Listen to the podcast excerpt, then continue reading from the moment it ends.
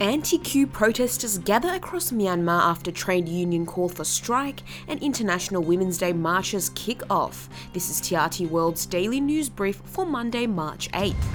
Anti-coup protesters have gathered across Myanmar answering a trade union call for a strike following a weekend of night raids and arrests. The country has been in turmoil since February's military coup ousted elected leader Aung San Suu Kyi, triggering mass protests against the junta. The police and military have responded with an increasingly brutal crackdown, with more than fifty people killed and nearly one thousand eight hundred arrested. Swiss voters have narrowly approved a proposal to ban face coverings, both the niqabs and burqas, in public.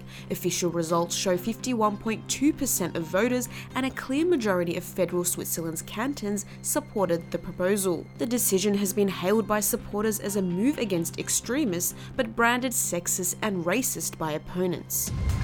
A senior European Medicines Agency official urges E U members to refrain from granting national approvals for Sputnik V COVID nineteen vaccine. E M A Managing Board head Krista Wurthuma Mahosh said there is no data on the Russian-made shot about vaccinated people. She also warned Sputnik V has not been reviewed according to E U standards for quality, safety and efficacy.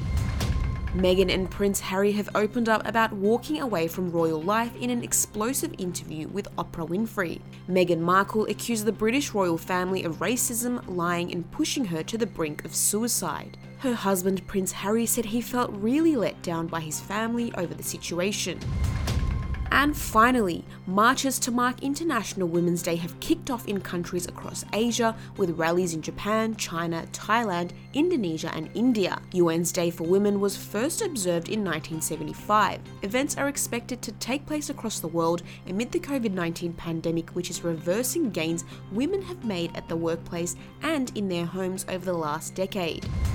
And that's your daily news brief from T R T World. For more, head to T R T world dot com.